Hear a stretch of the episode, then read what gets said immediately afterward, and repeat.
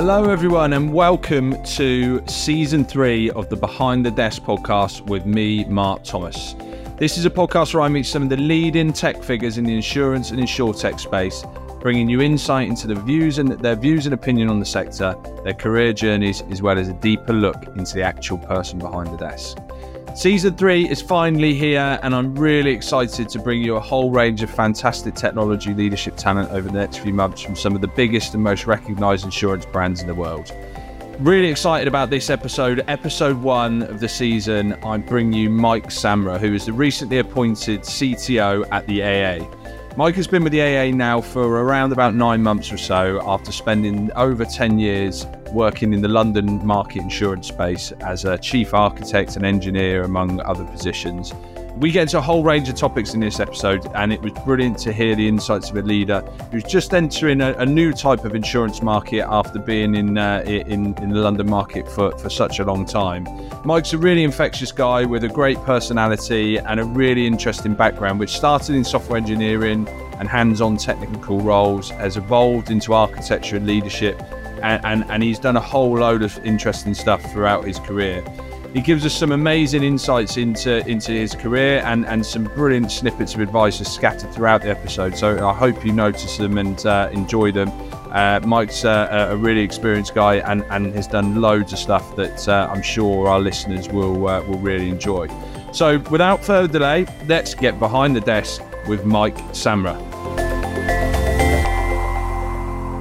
Mike, welcome to the podcast. How are you doing? I'm good. Thanks. Thanks for the invite. Appreciate it. Pleasure. Absolute pleasure. Well, season three of the podcast, we're uh, we're just kicking it off. So uh, thanks for agreeing to be a guest. Look, I'm, I'm sure a lot of the listeners will already know who you are, um, but uh, it'd be great to get a, a kind of an intro from you current situation, what role you're doing, that kind of stuff, and then I'm sure we'll get we'll get much more into it as the podcast uh, goes goes on. Great. Okay. So Mike Samra, I am the CTO of the AA, I joined back in January 2023. So uh, feels like a lot longer than it is, but it's only been nine months so far. Prior to that, I have been doing technology since I graduated from university. So we're talking, I don't know if it shows in my age at all, Mark, but next year is going to be my 30th year in IT. I graduated in 1994. so, um, yeah, so um, we could talk about that in a little bit. But uh, yeah, it's 30 years next year in technology. Great. Well, look, let's go right back to the start because uh, look, I, I, always like to kind of to hear about the journey. Obviously, um, we've known each other for a while, um, so I, I, know a bit about your, your more recent career, but uh, but not the, the, the start. So so tell me about that. How, so were you were you always into technology when you were young? Like how, how did you how did you kind of first find the passion for it, and uh, and and how did you kind of execute that into uh, education in a role? Yeah, I think uh, like most people, um, it was a hobby for me. I mean, I started off back in the day when, um, so we're talking, like I said, you know, I grew up in the, I grew up in the seventies and the early eighties. It was not, you know, the the advent of the PC was just coming around. But I kind of started my journey really early. I'm talking, you know, eight, nine, ten years old, seeing a ZX Spectrum for the first time, you know, wondering what this thing was, you know, playing those real small games and little sprites and trying to work out how to, you know, write those little bits of, you know, back in the day, he had a he had a technology magazine with some code snippets that you used to type into the computer and hopefully it, it, it compiled and you saw something running across the screen. So I mean, we're talking like, you know, back in the early days. And then it became a hobby. It became something I just really enjoyed, right? And then, you know, pestered my dad continuously to get me a, a, computer of some type. And we ended up with an Acorn Electron. So people don't know that, go and do a Wikipedia and you will discover something called an Acorn Electron. And that's how it started, really. Um, and it was a, it was just a hobby, it was a passion. I did a lot of sports as well. But um, I realized that this thing called, you know, computing and programming was something that's quite natural, and I quite I enjoyed mathematics as well. So, as I grew up um, in the early days of hacking about on this little Acorn Electron, there wasn't any computing at school at the time. Back in those days, there was no GCSE computing, interestingly enough. I did do a GCSE in typing, but that's a story for another day. That shows my age, right? Um, but when I got to college to do my A levels, um, there was a computer science course there.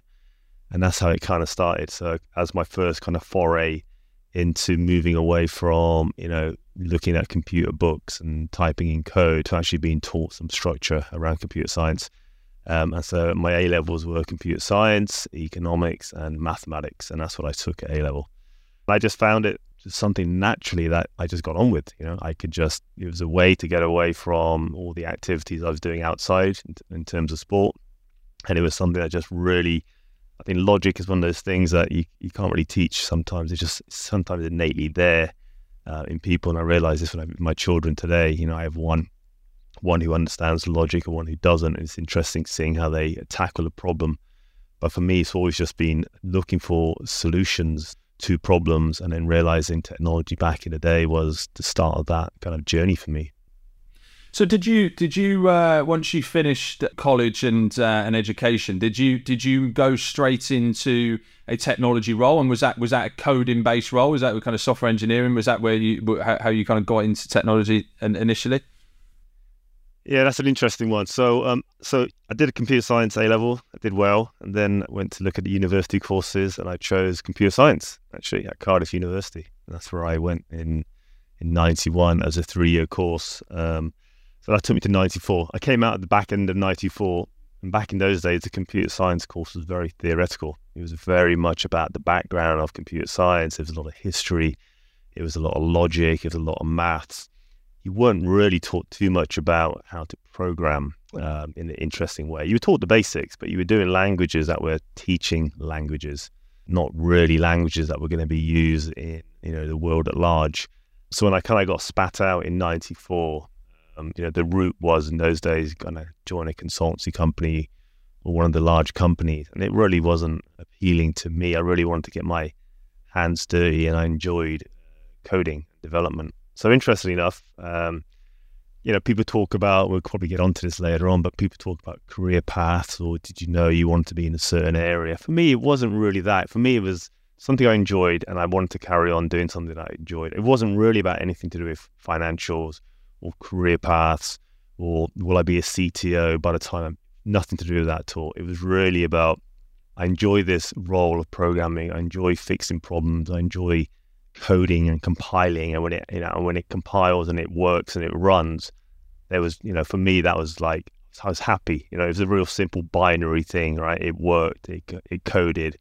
It was exactly what I wanted to do. So the first job I took was um, with a very small software house in Southampton that had kind of advertised at the computer science department where I was studying. That they had a couple of junior roles so interestingly enough, you know, going back to this, um, how do you prepare for an interview? Maybe not the way I did, but I went for this interview down in down in Southampton. It was actually outside Southampton, very small shop, probably ten people. It was a startup. You know, nowadays you would call it a startup, I suppose.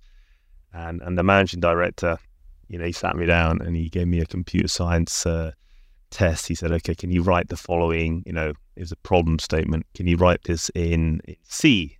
I remember having studied C as well as all the other languages, but really had done no preparation for this interview, had just turned up really. It was a completely wet behind the ears, naive 21 year old at his first job interview, you know, sitting down in front of a computer. And I looked at it and my mind just went completely blank. And I remember looking at this this assessment and just thinking, oh my God, what, what did the last three years teach me? Um, then I thought, well, there's only one thing I can do. You know, you got to kind of blag it a little bit. So all I did, literally, I, I, wrote the the code in in English. I wrote it in pseudo English. I actually wrote logic, but I wrote it as a bunch of if then else statements. But I didn't write it in C. I just wrote it in kind of like basic broken, if you want to think about it, logic English.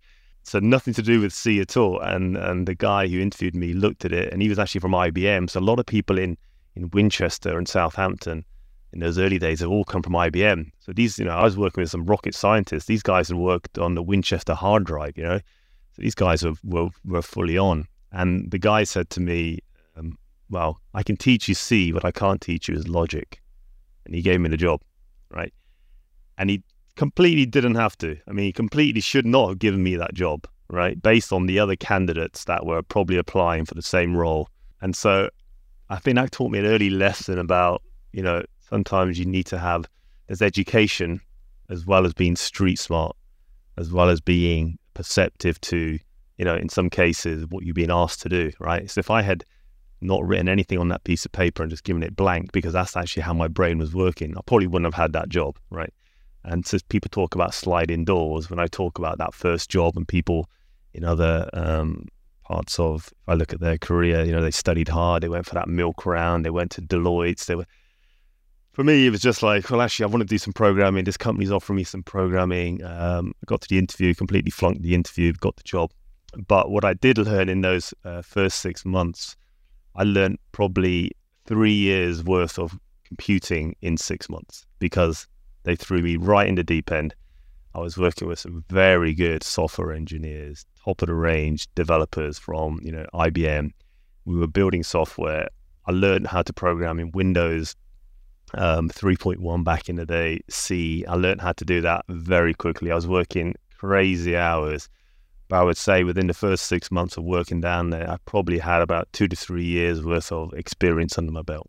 You know, so going back to those life lessons sometimes you don't know what it's going to be until you turn up and just take a risk, you know, because I didn't go for that traditional large company career. I went to this 10 man startup outfit in the middle of nowhere. Um, but um, I, I, felt there was something there. And that was, that was my first six months. So the first six months were complete baptism of fire. And I look at that experience and think about what if I hadn't taken that job? What if I had joined another company? I'm sure it would have been fine, right? People look back and look at um, sliding door moments. I remember all my uh, cohort of you know uh, graduates going, "Why? Why have you gone? Why did you go and join one of these large companies?" And I remember thinking, well. One, it's interesting. Two, it's a bit of a risk. Three, I really want to. This software house is really small. I thought I'm going to get a lot of attention, and it worked. It completely worked. In those six months, I was, I was at top of my game in terms of coding, which I hadn't done anything at university. Yeah. Yeah, I think it's a really interesting point. Actually, uh, you, you speak to obviously in my line of work, you speak to a lot of different people who, uh, and and there's some people that really want that really structured um, comfort of being at a big company that's very well set out. You know exactly what the next two or three years are going to look like, and then there's some people that just want to kind of get really get into it. And uh, and and there's two different ways of learning, isn't there? Like, and you you you can uh, you can learn different different types of approach, different ways. It work for different people. So it's uh, how long did you work for that business? Did you did it did the startup succeed? Was it well? Did it yeah, work? it it was good. It was good. It was very good actually. It was uh, they were building software, um, very interesting software. I mean, I, I learned the stuff I learned there. To be honest, has, has kind of st- has, has stood me in really good stead. So I learned all about databases, development, you know, working with GUIs, working with user experience, doing APIs, integration we were doing all that stuff back in the day, right? Um, and it also taught me C, which was a really powerful language back in the day, and the Windows 3.1. So after six months, though, I didn't want to be in kind of Southampton. Um, I kind of wanted to get to London, right? That was my aim. I wasn't from London, but I always knew that I wanted to go to the bright lights in the big city.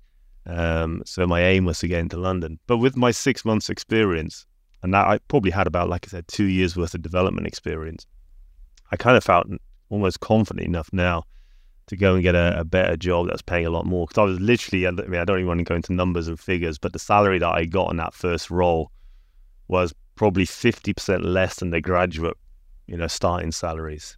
Okay. So I was, I was way below, but I just knew that the risk of taking it and what I was going to learn was worth it. I wasn't even thinking about the money. You know what I mean? It goes back to the days of, I wasn't chasing uh, the finances. I was chasing the experience. Um, and that and that after that six months, I applied to a couple of roles in the city, and I did end up joining a consultancy company, um, actually in Farringdon, um, in Clerkenwell Green, really small company again. That took a chance on me, and uh, I arrived again straight to London. Again, kind of one of those experiences. I came to London pre kind of mobile phones, right? People think, but how did you contact people back in the day? So I arrived in London. I knew someone who I had studied with and who I lived in. Uh, we lived, we shared a house together in our last year, and I kind of somehow managed to land up six weeks sleeping on her sofa while I had a job working for this consultancy company. Uh, and an interesting story. So I arrived first day at this consultancy company um, after coming to live uh, with uh, you know this, uh, this, this this person I knew from university, sleeping on her sofa I ended up first day going to this office all dressed up really smart, thinking, you know, this is where it's going to be. And the guy said, you know, typical consultancy, he goes, you're never going to see these offices again. You're going to be on client site. And he put me in a black cab. He gave me some money and he sent me off to the foreign office. And I landed up at Whitehall working for um, the under permanent secretary's department, uh, which is interesting. Um, and I spent two, two and a bit years um, working literally on top secret projects I can't really talk about. But interesting enough, again, no real plan, just kind of went for the role, went for the kind of uh, experience, and ended up working uh, behind secret doors for almost two years. Um, interesting enough.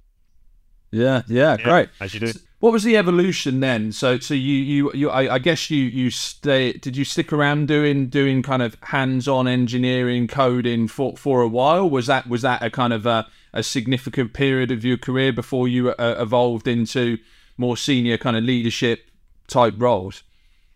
Yeah, I mean, like I said, no real plan, right? So I, I enjoyed development, I enjoyed coding.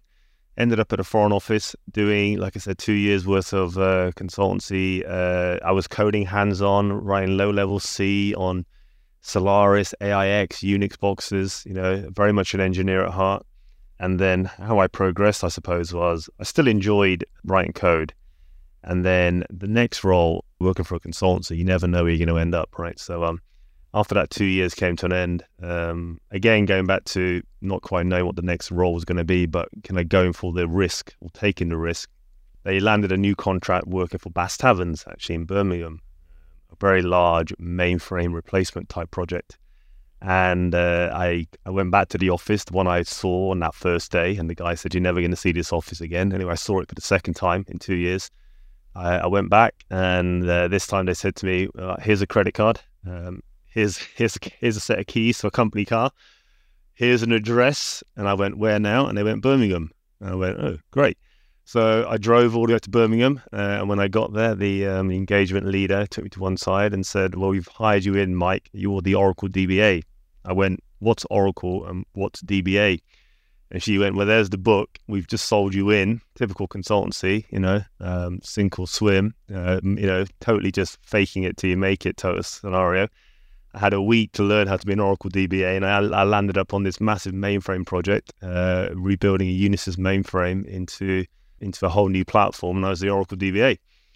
So going back to kind of like, you know, sometimes you know, not not saying being risky, but just willing to learn, and just willing to put myself out there. I suddenly went from being um, a Windows developer to a Unix developer, building you know software for a foreign office. I was now writing you know, DBA uh, Oracle scripts for uh, Bass Taverns. Um, and at the same time, I was learning this new language called Forte, which people probably haven't heard of, but if you go and Google it, it's the precursor to Java. Um, it's what Sun actually then took and made into Java, but it was a pure OO language. Um, and then I spent uh, another couple of years doing that till about 98. So this is probably four years into my career now. So I graduated in 94. So by the time I got to 98, I've probably gone through quite a few technologies, quite a few different roles. I'm still coding, I'm still developing, I'm still hands on. And it's probably about that point, um, end of 98, I realized um, I'd kind of had this flat in London, but I was never in London. I was always now living in a hotel. And I thought, okay, it's time to get back to London type scenario. And at that point, point, 98, if you think about 98, um, you're almost uh, pre dot com, just about that time. And I knew that the the world was moving uh, into a certain direction, and this thing was called the web back in the day. And I thought, right, I want to get back into into the city. So uh, I joined very, very for a very short period of time, but I left a consultancy company because I didn't want to be traveling around anymore. And I ended up working for the Financial Times for the FT um, up in Old Street, actually. Um, and that's probably the first time where I started to think about maybe not money or finances, but certainly about career. Because then I was sitting next to a whole bunch of uh, contractors. I didn't know what the word contractor meant back in the day, but I was a permanent employee sitting next to a contractor, and I was doing the same job as my contractor friend who's getting paid four times as much. And I remember thinking, "One minute, how does how does that actually work? Um, you know, I'm getting paid X amount, and you're getting paid four times, and you're doing exactly the same job, probably working less hours." Um, so I did six months on that, and then I decided, right, I'm going to try this contracting game. Um, and that was it. And that was quite a hard thing to do, actually, to go from permanent to contract quite early on, because the hardest thing is is to be a contractor. You kind of have to be available Monday, right? So you kind of have to quit your job, not knowing that you've got another job coming. But I think you need to have confidence in your skills, right? And I knew back in '98 the skills I had were going to be very solid in the marketplace. I did a bit of research, so I kind of quit the FT I went looking for a contract. I had four weeks because obviously that was my notice period.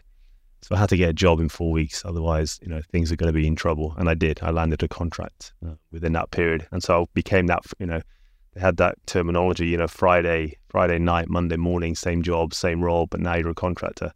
That's kind of what I did. I ended up contracting for about four or five years through the dot com period. But still developing, still very hands on. So, so what? Um, so what? What, was the period then? So, it, so uh, by this point, you've you've obviously done a significant stint of being kind of hands-on coding. I guess you did contracting for a while. What was the what was the first kind of role or, or thought that made you start thinking you wanted a bit more than being just just coding? Um, I know obviously your career was was kind of you went up through that architecture route. What what what what was that kind of first step into that role? Um, and, and, and more, I guess more so, what what what made you start thinking that you wanted to do something bigger? Was it was it a, did it did you start to take a, a, an active career move to do that then, or was that just something that just evolved naturally?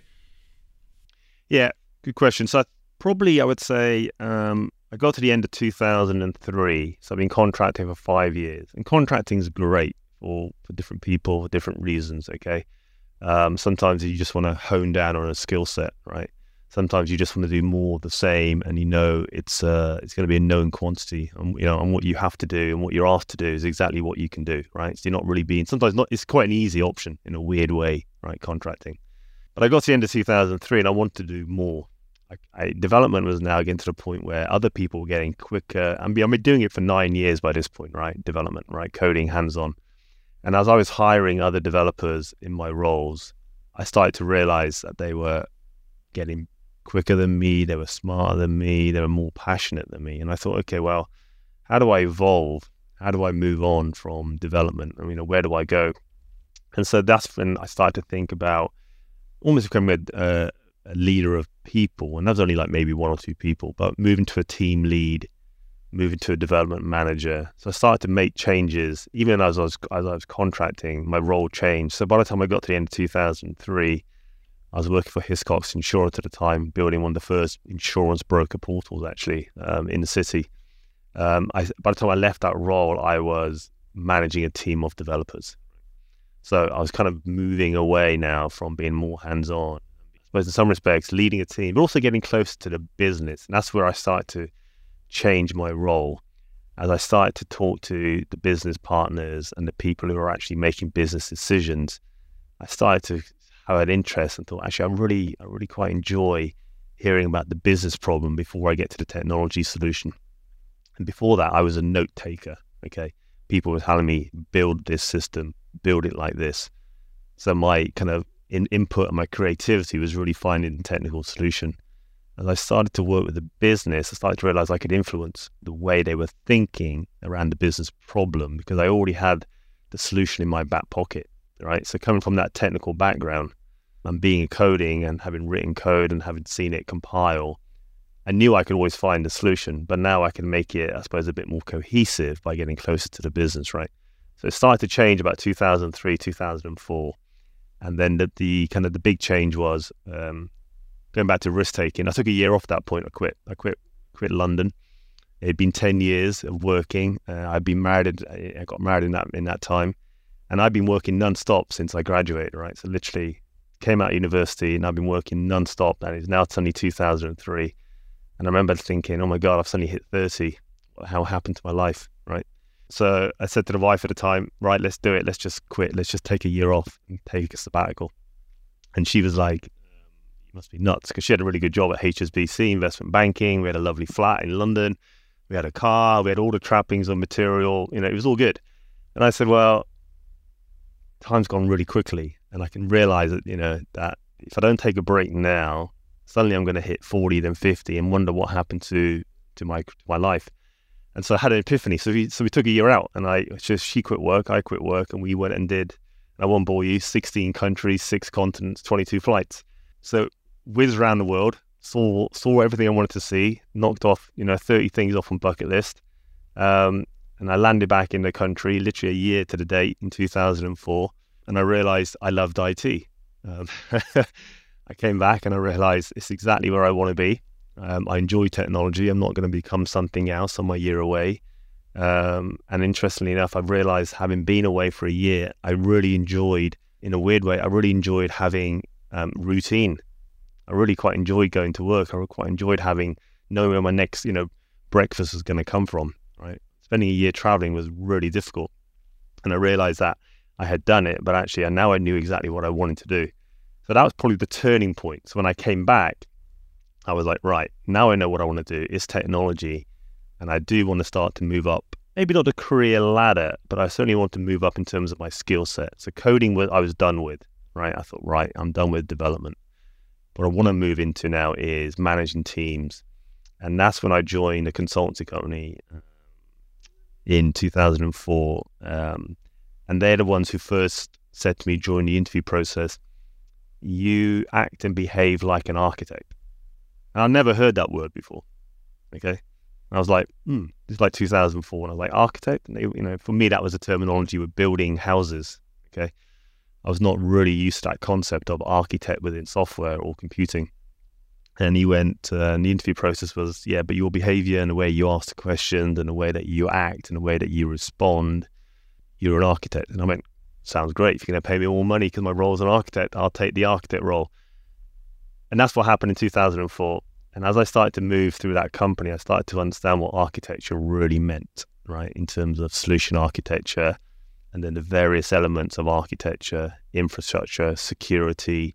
You can put everything, you know, with an, architect, um, you know, suffix. If you think about user experience architecture, database architecture, suddenly I was now an architect. And kind of what it meant was I was finding solutions to problems without just jumping to the solution and I and I did that for three years, and that's probably when I started. That's when I changed from a developer to a team leader to a development manager, and by the end of 2007, I was full on solution architect. So, so yeah, I mean that's a that's a really interesting because I, I, think you tend to see different uh, routes, and that's that's a fairly kind of atypical um, route. You you mentioned a little bit there about Hiscox. So was Hiscox your first foray into the insurance space, or although it was kind of what one one one client uh, uh amongst a, a, range in this in this role. So, th- th- did you once you left that role? Did w- did you then? Because it, it seems like you then went into more into industry based roles rather than consulting type stuff. So, was that again was was that a conscious decision to, to to do that? Did you did you proactively move want to move into insurance space, or did you just kind of land there by accident and have stuck there as it? I'm not yeah, I'm not sure how many people consciously move into insurance within the technology space. Um, I would say I, I kind of uh, that contract role brought me into insurance space, and for me, it, it was another it was another um, problem statement, right? It was like, you know, it was an area that needed to be dragged up by its socks. Having worked in other industries, you know, because having worked during the dot com era, I worked for a lot of dot com startups, right? So they were just doing things very fast, very quickly. And suddenly moving to insurance and moving to Hiscox. Actually, Hiscox, to be fair, was pretty fast forward moving back in. Even now, I think, you know, they, they took a lot of risks in a lot of areas that other companies that were a bit larger probably couldn't have done. So it was a, really good start for me. And so I brought Hiscox back in as a client actually to the consultancy company that I worked for. And I started to hone in on insurance during that period of time. And I started to understand it more, started to understand the business more, and I suppose this is the way you needed to change. So I need to understand the business, the capability of what insurance was, right? Start to understand, you know, the value streams of what insurance does. Start to understand the business language, the terminology, because that's where you start becoming more effective as a as a business, as a technical leader, right? And so when I left the consultancy company in 2007, I actually joined RSA. So I started then going deeply into insurance, right?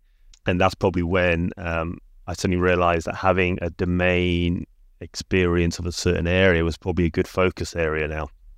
Because previously to that, like I said, I'd done a startup company doing XYZ. I worked for a foreign office, which was just kind of, you know, I'd done retail, um, hadn't done banking at that point, but I'd done insurance and then another insurance gig. So suddenly I had two insurance gigs in a row. I suddenly thought maybe this is an area I should focus on, right? And that's probably what I started doing in 2008 and that's when I landed at RSA. And actually, that was a contract again. Um, interesting enough, when I left, and this goes back to if I look at my career, I've kind of gone permanent contract, permanent contract, permanent contract, permanent.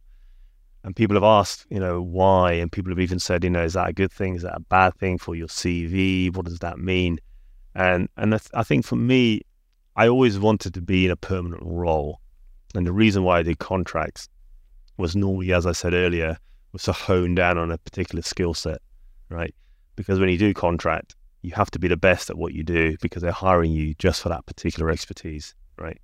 Um, and so when I did contracting, it was normally just to really knuckle down in a certain areas. When I joined RSA, that was also the time where I started to become a more of a enterprise architect versus just a solution architect.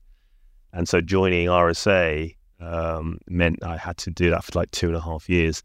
When I was at the consultancy company, you're sometimes doing a lot of different things project management, business analysis, deals, engagement.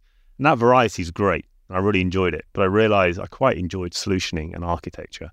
And that's the reason why I left the consultancy company because I wasn't really doing that maybe, you know, as many hours of the week that I wanted to do. So I thought at that point, right, how do I hone down on this thing called enterprise architecture um, and insurance? And that's when the RSA contract came up.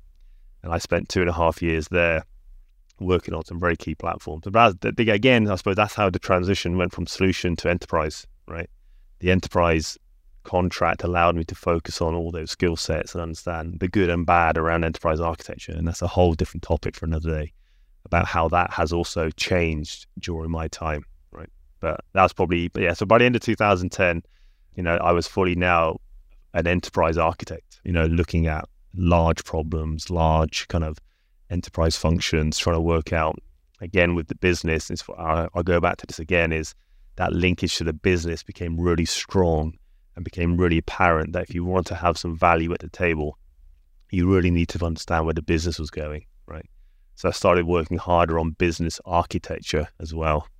Yeah, you mean I think that yeah, that's that's uh, interesting. We, will definitely come back to that in a second. So so uh, you know, obviously that then you uh, to not to jump too far ahead, but the, you, you I know you've obviously had a, a, kind of a 10, 12 year stint in uh, in the insurance space since then, with a little for, foray out into into working at Barclays, long, long stint at Travelers and Axis, which has kind of led you now to to the the most recent role at, at the AA. So, uh, you know, I, I, know you and I have spoken about this uh, previously about the, the kind of the job title, but I mean, f- first official CTO role, although uh, I'm, I'm, sure some of the other roles that you've had, kind of chief architecture roles, have, been been similar. But t- talk us through why you made that move, because obviously you, you spent a lot a lot of the the last kind of ten years in uh, the London market insurance space. Um, the AA, obviously, something slightly different, as I'm sure most people will, will will be aware. Certainly, people are listening in the UK. So, so talk talk us through kind of what that role is, what uh, how you found that, what made you move out of kind of more London market type stuff into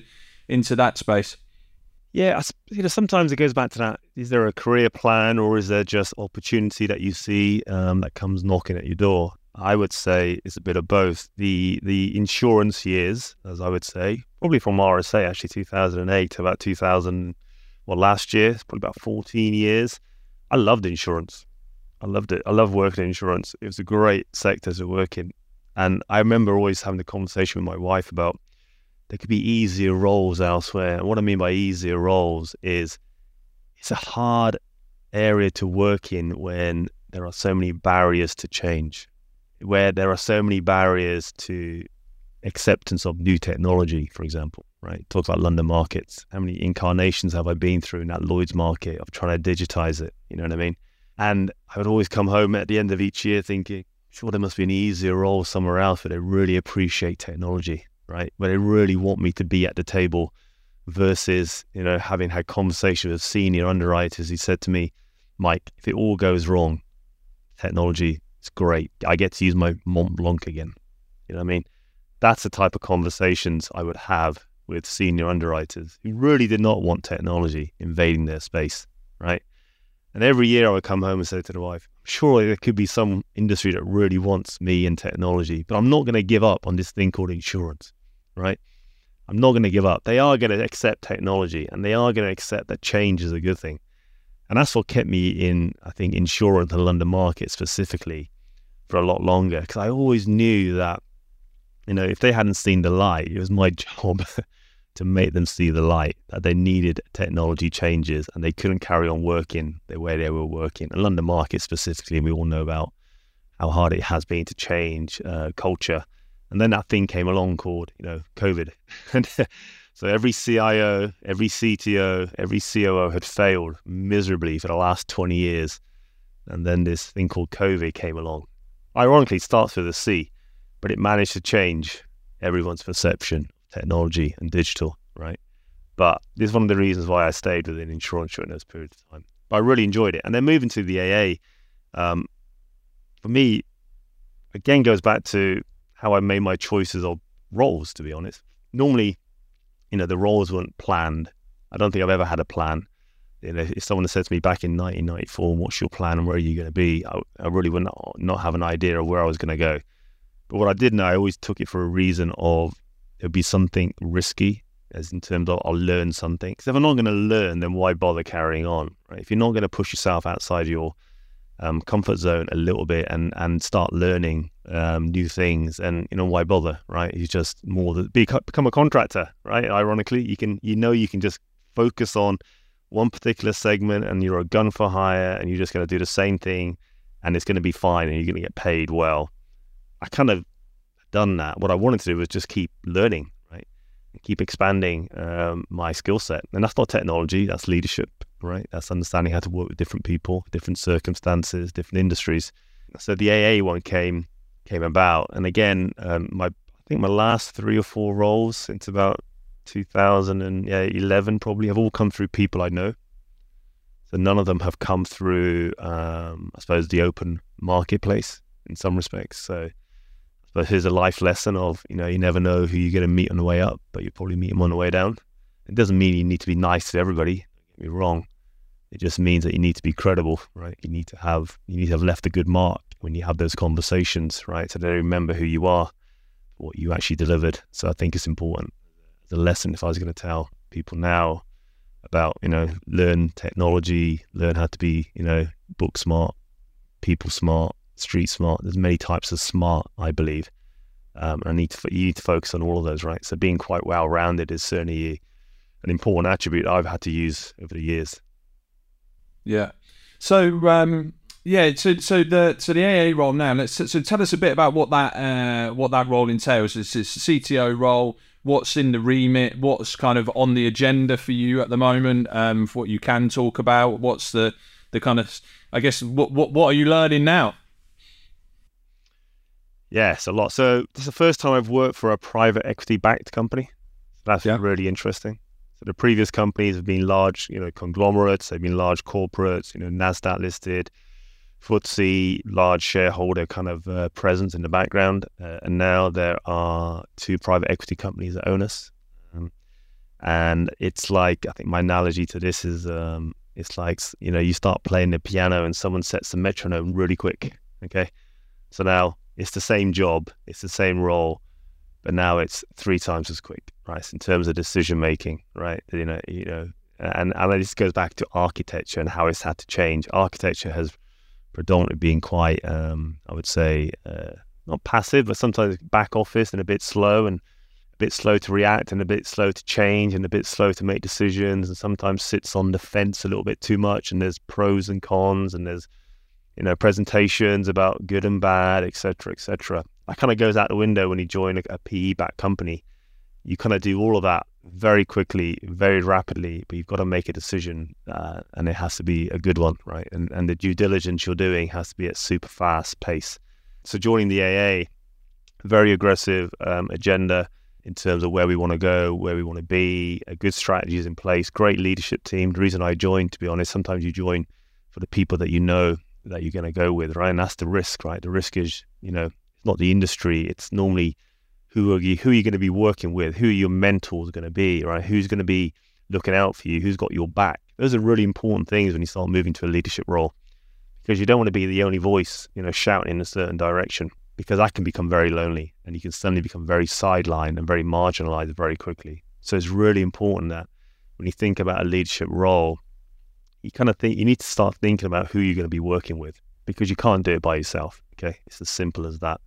Um, and at the AA, it's a great leadership team. I love it. Right, it's so so diverse as well, and that's really important. Diversity of thought, diversity of background, diversity of the way they work, but a common shared interest, right? Shared objective. That's really important, and that's what's exciting about the AA at the moment. Yeah. So what's the what's the big stuff uh, that's kind of on your agenda at the moment? What's the what's kind of right in front and center for you over the next uh, well for the last nine months since you joined, but but going into next year?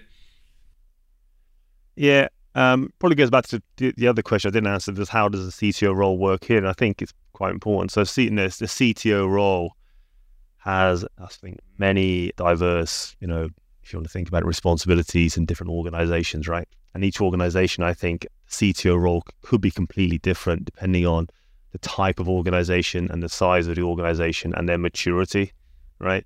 If you join us, if you're a CTO for a very small startup, you'll be hands on, you'll be coding, right? You're an engineering CTO, right? And that's what they need at that time of their journey. From the AA's perspective, they've been around since, you know, 1905, right? It's a different type of CTO. The challenges I face here are really about the the nature of the organization has been they have had individual business units, right? So you have roadside, okay, you see the yellow van on the road, that's one operation. You have insurance, you have the things like driving schools, you have things like AA road signs. There's a whole bunch of these, um, I suppose, individual business units that were in the AA, and they've all had their own different technology stacks. They've had their own investment, their own leadership, their own objectives. And so my role at the moment has been a little bit like put my arms around everything within that has the AA badge and trying to understand, you know, what's good, what's bad. And it's a very classic kind of, you know, architecture type of analysis, right? You know, where are we? What have we done that's, you know, going to be carried on? What do we need to do, you know, stop? What do we need to do more of? Start to put down a technology strategy that kind of shows, you know, we have a plan about our investments going forward. And that's the, that's the bit I'm be focusing on. So in terms of execution and delivery, I work very closely with the CIO here. So it's a, it's a different role. So again, it goes back into different organizations I've seen have been structured in different ways. And I'm working in totally in hand in hand with CIO, the CDO, and then the CDAO, which is a data analytics officer. So all four of us work closely together. They own execution and delivery, and I'm looking after technology, strategy, and investments for all of their areas, just to make sure it's a holistic approach to, I suppose, the way that we move forward, right? And those are there are challenges in that, as you can tell, and there's also advantages in that. And so, you know, the key is to be pragmatic as we go through this journey. Yeah, sounds really interesting. Um, so I, I, guess just moving on to to talk a bit more generally, then. Um, I mean, obviously you've moved slightly out of the London market, and that may, maybe that's giving you a bit of perspective, seeing from a, a different uh, viewpoint. But it'd be interesting to get your your kind of view on, on on where you see the insurance market, not not just the London market, but insurance in general at at, at the moment. Um, what you think the the kind of big stuff that's going to happen over the next couple of years, or, or, even more so, has to happen, and how you see that kind of evolving. I, I mean, I, I, has has being outside the sector for a year or so now giving you some perspective on that kind of thing, or what, what, what are your thoughts?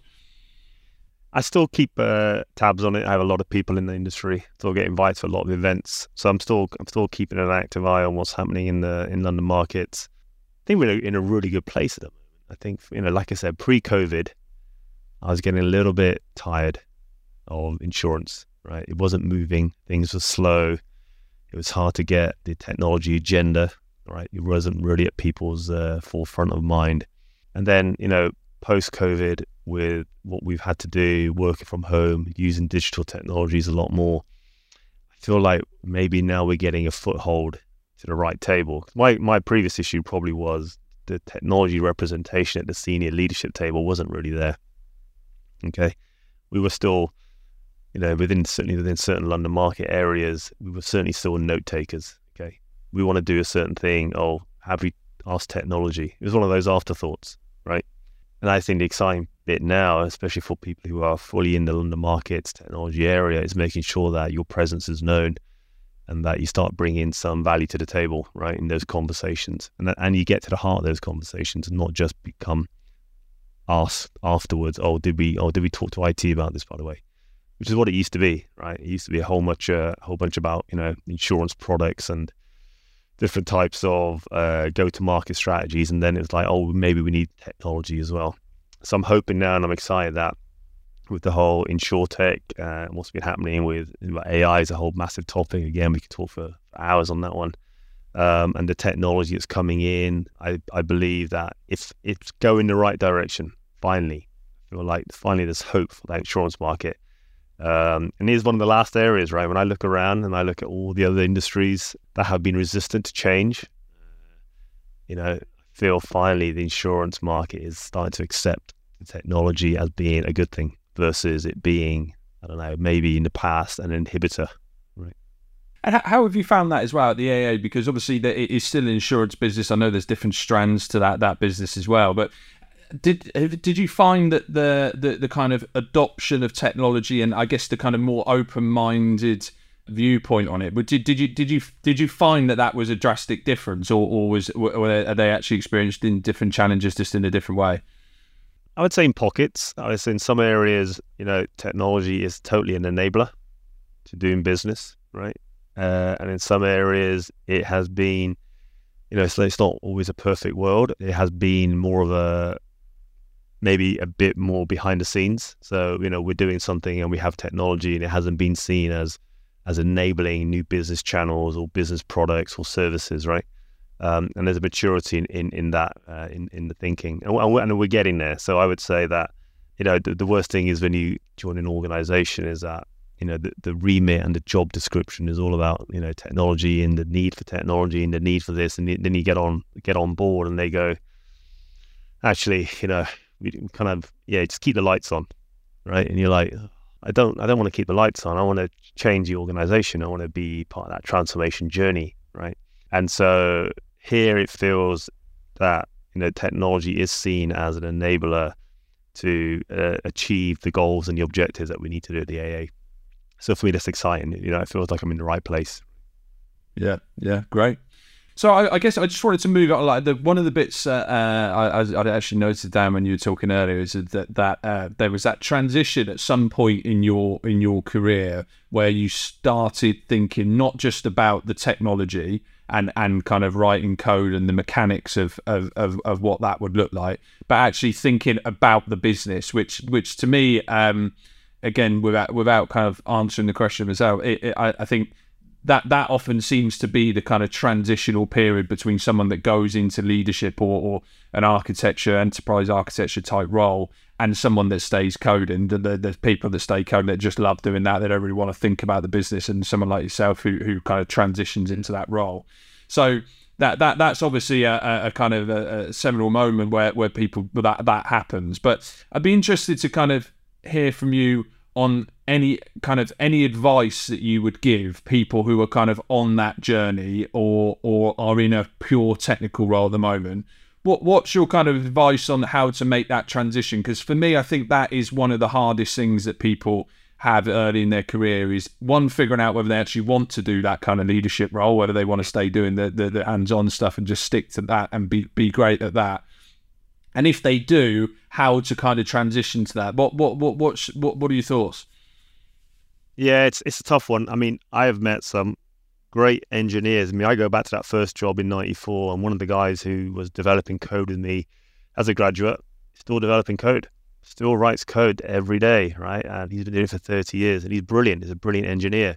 And it doesn't mean he's of less value totally right he's just he's realized that that was his goal and he's still a you know his his title is still developer right senior developer maybe but he's happy right he wakes up he goes to he goes does his day job and he's exactly where he wants to be i think it's a personal journey right so you know not everybody will want to become a cto or a cio or a cdo okay and that's okay right otherwise it'd be very crowded at the top right? It, it's okay not to not to do that, and that doesn't mean you're a, a failure or you haven't achieved, right? And that's the, that's the first thing. It really is about, for me, it's about curiosity, right?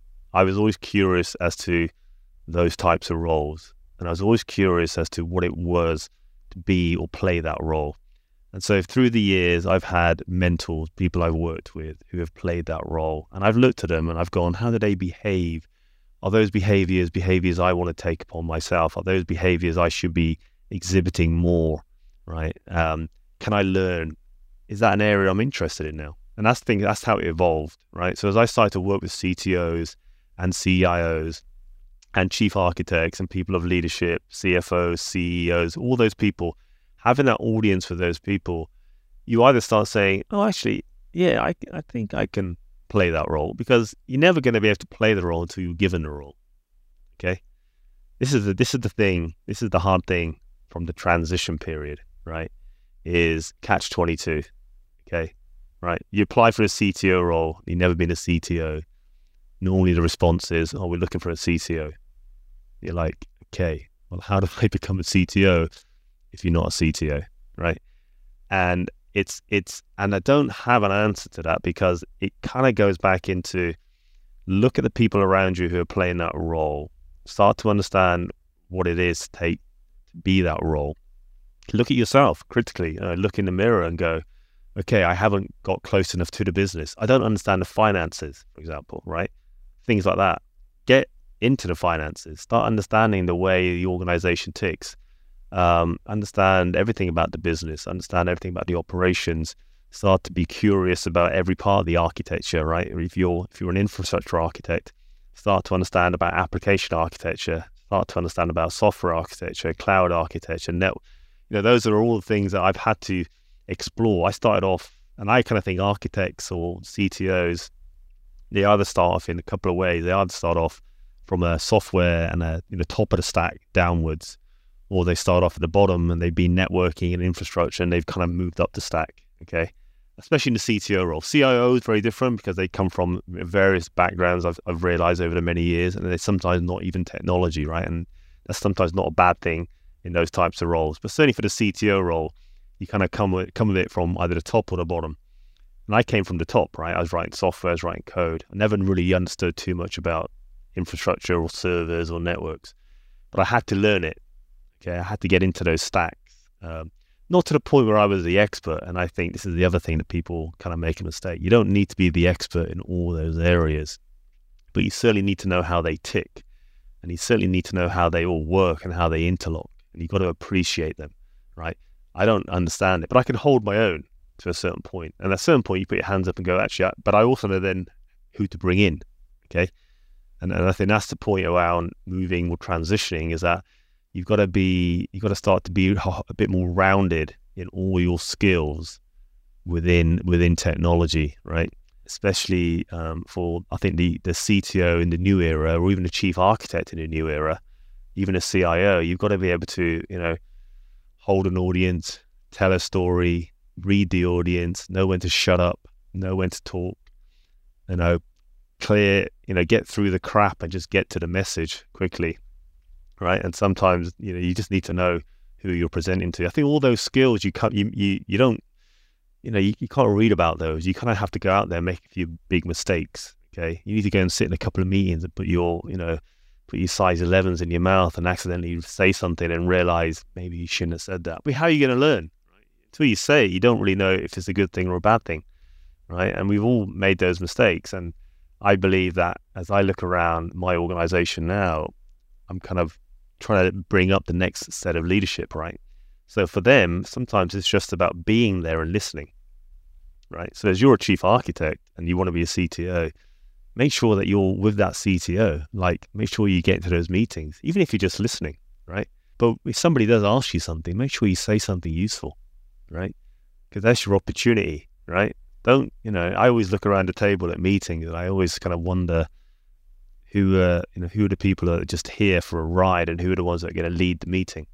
And I always say to my team that if you're going to go into these meetings, you know, if you could start with something that will start the conversation and they're reading from your solution architecture paper or from your PowerPoint presentation, then you're kind of leading from the front a little bit rather than sitting back. So you kind of need to get in there, right? And if you can do that, then you start to own the audience and then people will invite you back again, right? because I always have that conversation of, oh, I, I wasn't invited to that meeting.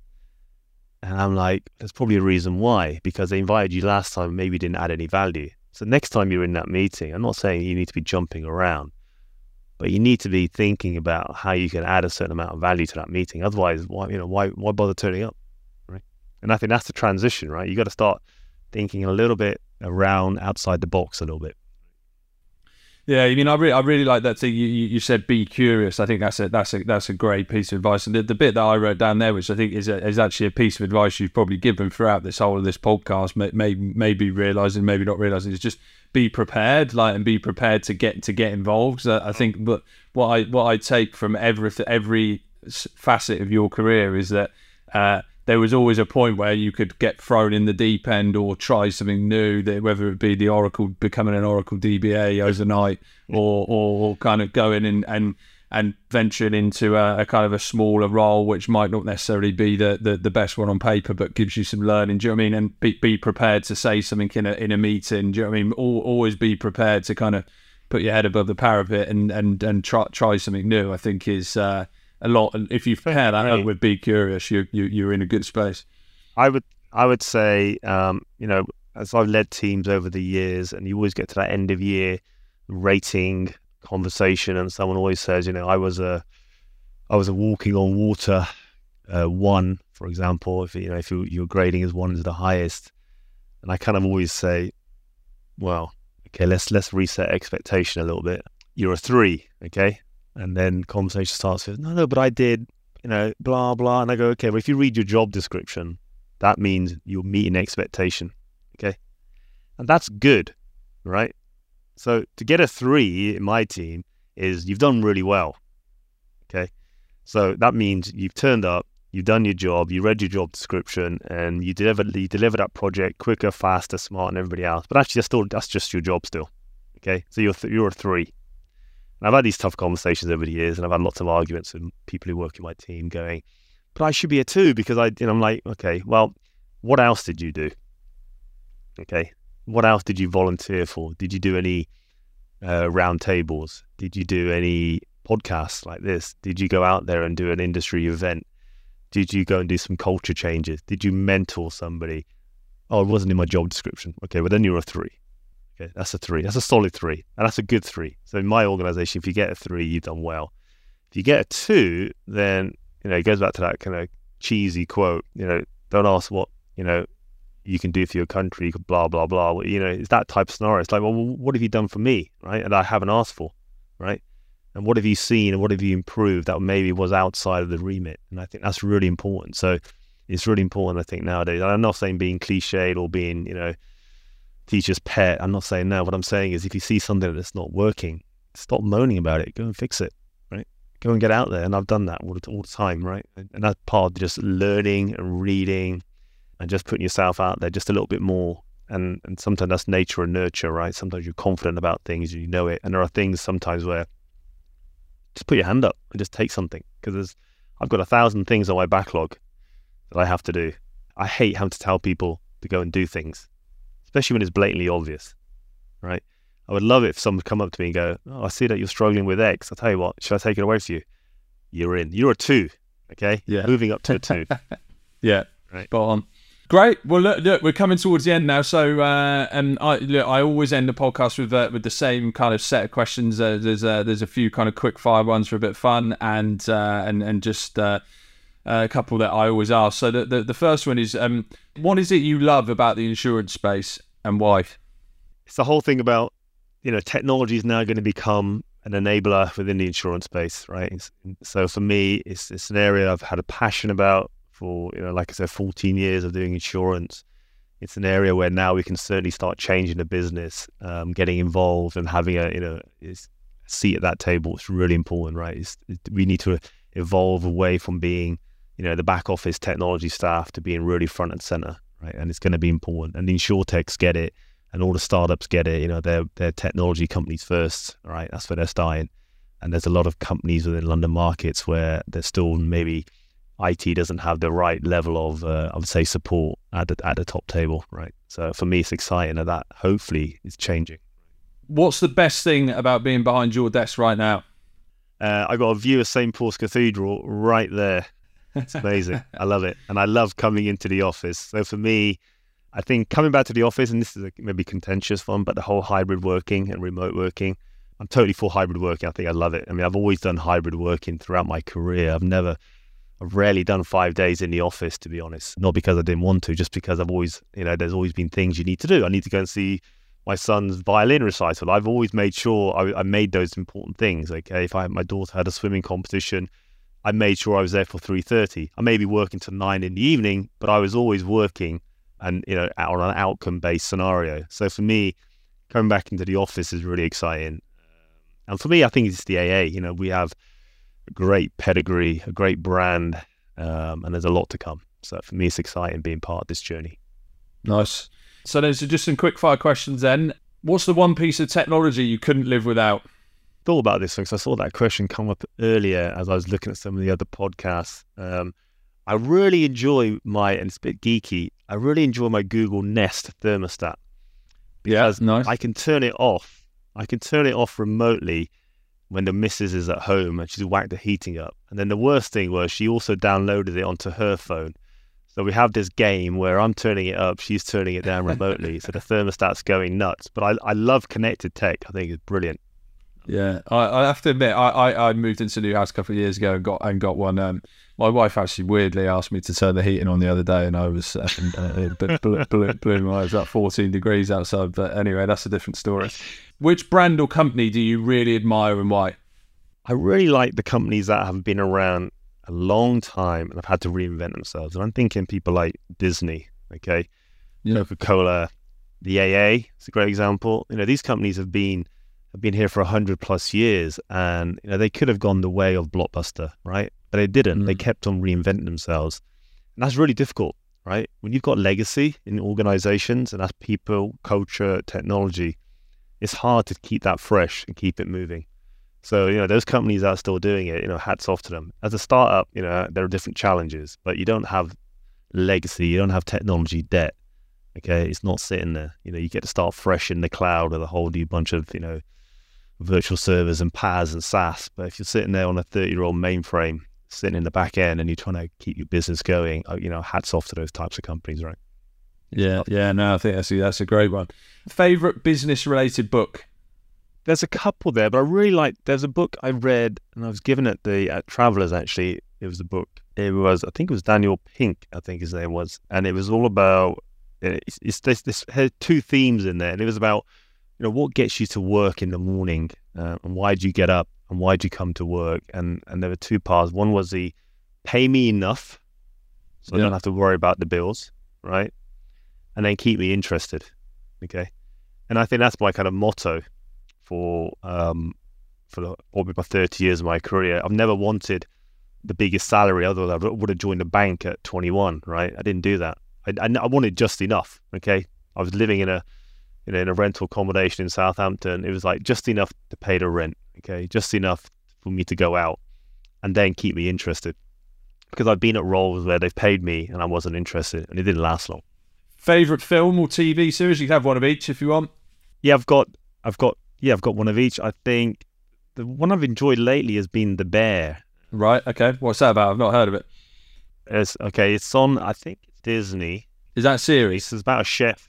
Yeah, it's on Disney Plus. It's on. It's about um, a chef in uh, Chicago. If you haven't seen it, it's called The Bear. You should watch it. It's amazing. It's uh, it's good. It talks about all the challenges of of uh, of running a restaurant. It's a really like flying the wall documentary, but it's really intriguing. I enjoyed that. And then the perennial favorite, you know, one I grew up on, um, is Back to the Future. I love, nice. I love Back to the Future. I think it still holds a good story. My kids get bored of it. I make them watch it every time it's a rainy day.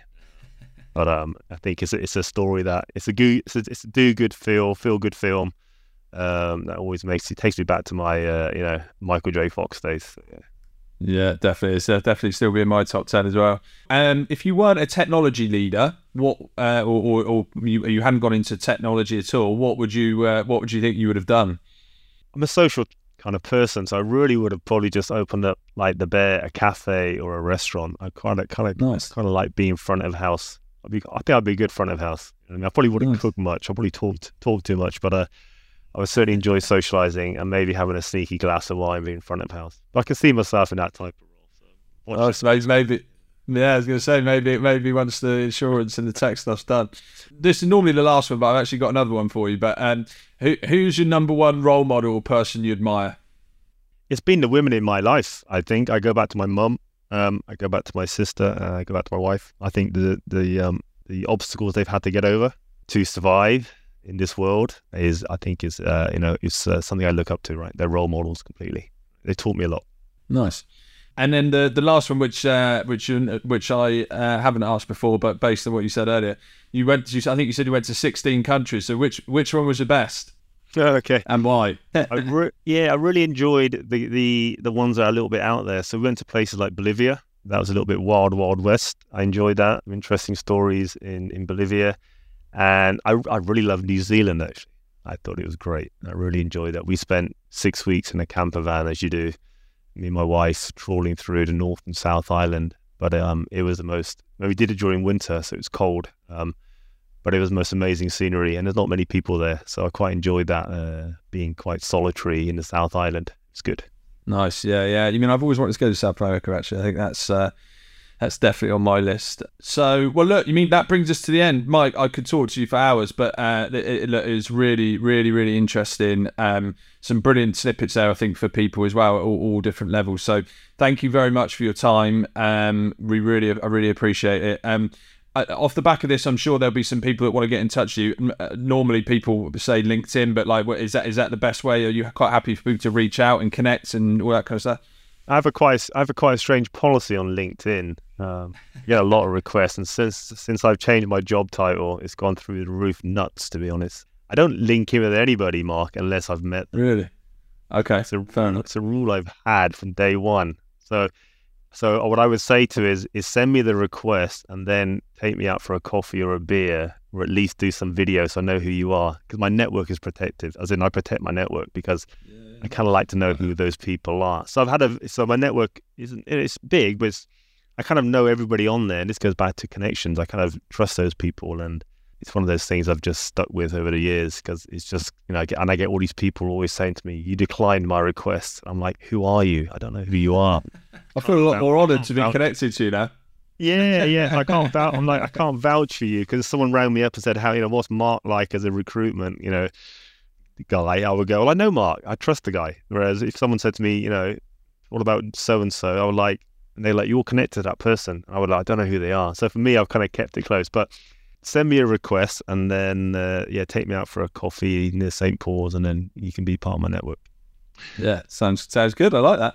Great. Well, look, as I say, thanks everybody for listening. We've got loads more coming in uh, for the rest of season three. So please subscribe um, wherever you get your podcasts, Apple, Spotify, or, or any of the other platforms. We're, we're across most of them.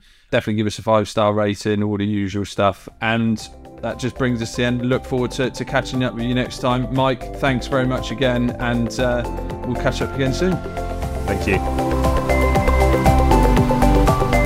Thanks for listening to this episode of Behind the Desk with me, Mark Thomas. If you like the episode, please subscribe, give us a five star rating, like and a comment, and even better, please share with your friends and colleagues. If you have any suggestions for future guests or other areas you'd like me to explore, it would be great to hear them. Behind the Desk is powered by Eames Consulting, part of the Eames Group. You can find out more about us at eamesconsulting.com.